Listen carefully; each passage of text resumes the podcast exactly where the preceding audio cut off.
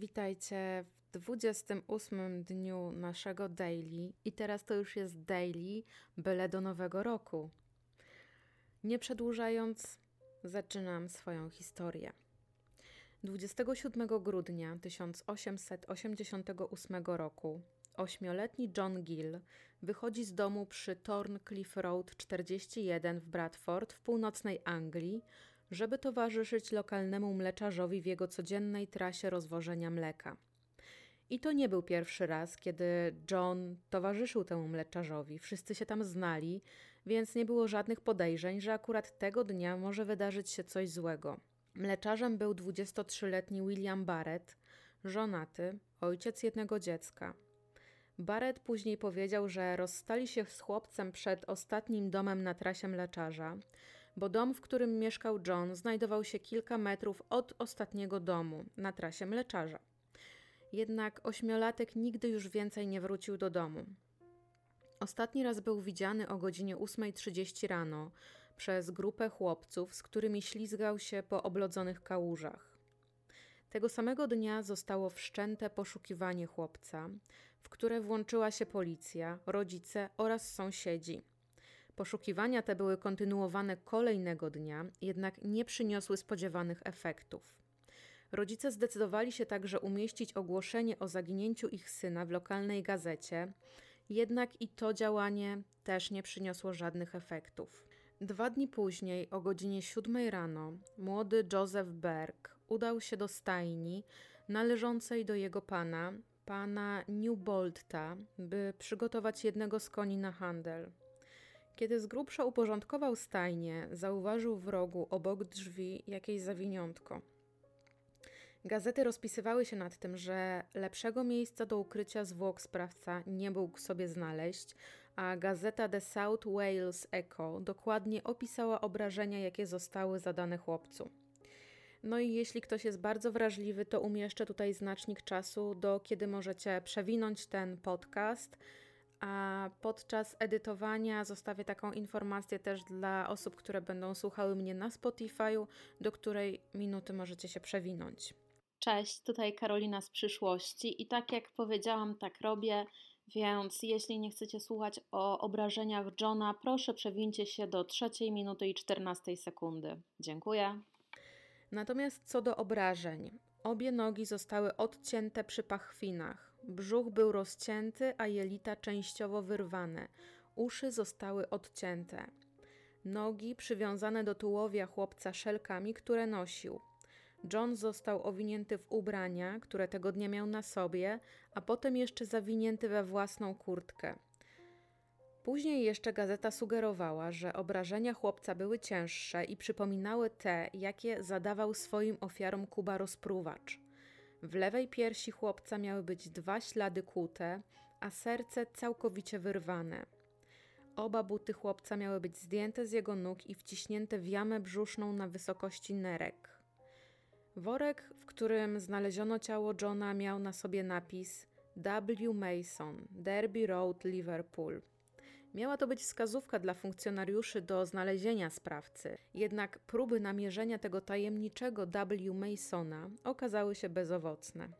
W miejscu odnalezienia zwłok nie było żadnych śladów krwi, tak więc policja podejrzewała, że zbrodnia została dokonana w innym miejscu w dniu zaginięcia chłopca. Jedną z teorii, jakie wysnuła policja, było to, że zbrodnia jest wynikiem pijaństwa chłopców, którzy rozochoceni dokonaniami Kuby rozpruwacza, postanowili poćwiczyć ten sam sposób uśmiercenia Johna Gilla.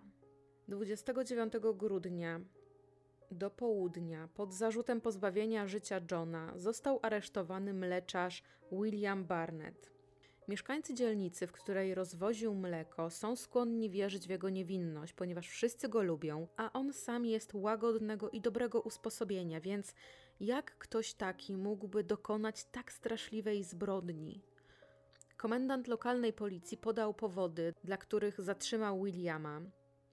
Po pierwsze, ostatni był widziany z Williamem Barrettem. Podobno chłopiec miał być jednak widziany z mężczyzną, jeszcze po tym, gdy mleczarz twierdził, że już się rozstali i każdy poszedł w swoją stronę. W czwartek wieczorem przez ponad godzinę Nie wiadomo, gdzie mleczarz przebywał, i prawdopodobnym było to, że mógł wtedy zakraść się do stajni i podrzucić zawiniątko z ciałem Johna. W stajni znaleziono też prześcieradło poplamione jakąś substancją, którą analityk miał zbadać, czy to krew, czy coś innego. W domu mleczarza znaleziono nóż, który to pasował do ran zadanych chłopcu. William najpierw powiedział, że nie poznaje tego noża, a potem się poprawił, że jak najbardziej to jest jego sprzęt. Co do prześcieradła, także podobno miało ono należeć do mleczarza. Według lokalnej gazety żona mleczarza oraz jego sąsiedzi nie wierzyli, że William mógł dopuścić się tak okrutnej zbrodni. Miał być ostatnim człowiekiem na ziemi, który miałby w ogóle popełnić taką zbrodnię, bo on był człowiekiem, który muchy by nie skrzywdził.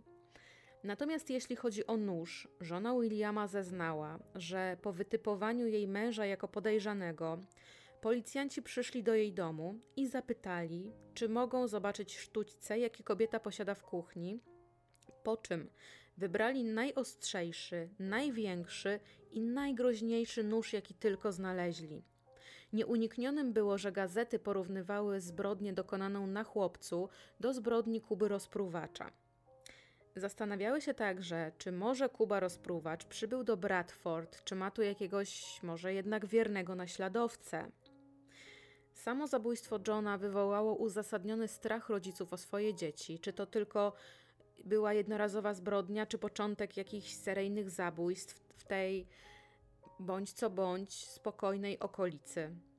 We wtorek 1 stycznia 1989 roku gazety donosiły o pewnym przerażającym incydencie, który miał mieć miejsce w czwartek poprzedniego tygodnia, w, dokładnie w dniu zaginięcia Johna. W środę, dzień przed zaginięciem, krawiec imieniem Cahill, mieszkający przy 324 Heaton Road, wybrał się wieczorem na bal. O 10 rano następnego dnia, kiedy krawiec z żoną wrócili do domu, odkryli z przerażeniem, że ktoś włamał się do ich domu. Meble w ich domu zostały dosłownie wywrócone do góry dnem albo do góry nogami, a na stole zostało ułożonych kilka noży, na których ktoś położył kartkę z taką wiadomością. W pół do dziewiątej, uważaj, tu był Kuba rozpruwacz. Na drugiej stronie kartki widniał napis: Zszedłem do kanału, proszę, wpadnij, zapraszam, twój na zawsze i podpis suicide. Stół był oblany wodą, zegar w salonie został ustawiony tak, by wskazówki pokazywały godzinę 8.30, tak jak głosiła informacja na kartce. Z szafki ktoś wyjął butelkę rumu, a część zawartości butelki została wylana do dwóch szklanek, które też stały na stole prawie że już puste.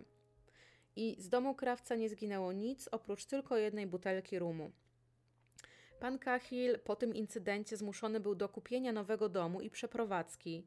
Głównie dlatego, bo jego żona powiedziała, że nigdy więcej już w tamtym domu jej noga nie postanie. 11 stycznia więziony William Barrett został zwolniony, ponieważ śledczy nie znaleźli żadnych dowodów, które świadczyłyby za tym, że to właśnie on mógł dokonać zbrodni na Johnie Gillu. Chciałabym tutaj powiedzieć coś jeszcze więcej o tej sprawie, ale osoba bądź osoby, które dokonały zbrodni na chłopcu, nigdy nie zostały postawione przed sądem, a sprawa jest nierozwiązana do dnia dzisiejszego. No i niestety 132 lata po dokonaniu tej zbrodni szanse są raczej bliskie zeru, że kiedykolwiek dowiemy się, kto stał za tym strasznym czynem, czy była to faktycznie jakaś grupka znudzonych dzieciaków zafascynowana osobą Kuby rozpruwacza, czy może był to zimnokrwisty morderca, który akurat wtedy był przejazdem w Bradford i był na początku swojego szlaku morderstw? Tego się chyba nigdy nie dowiemy.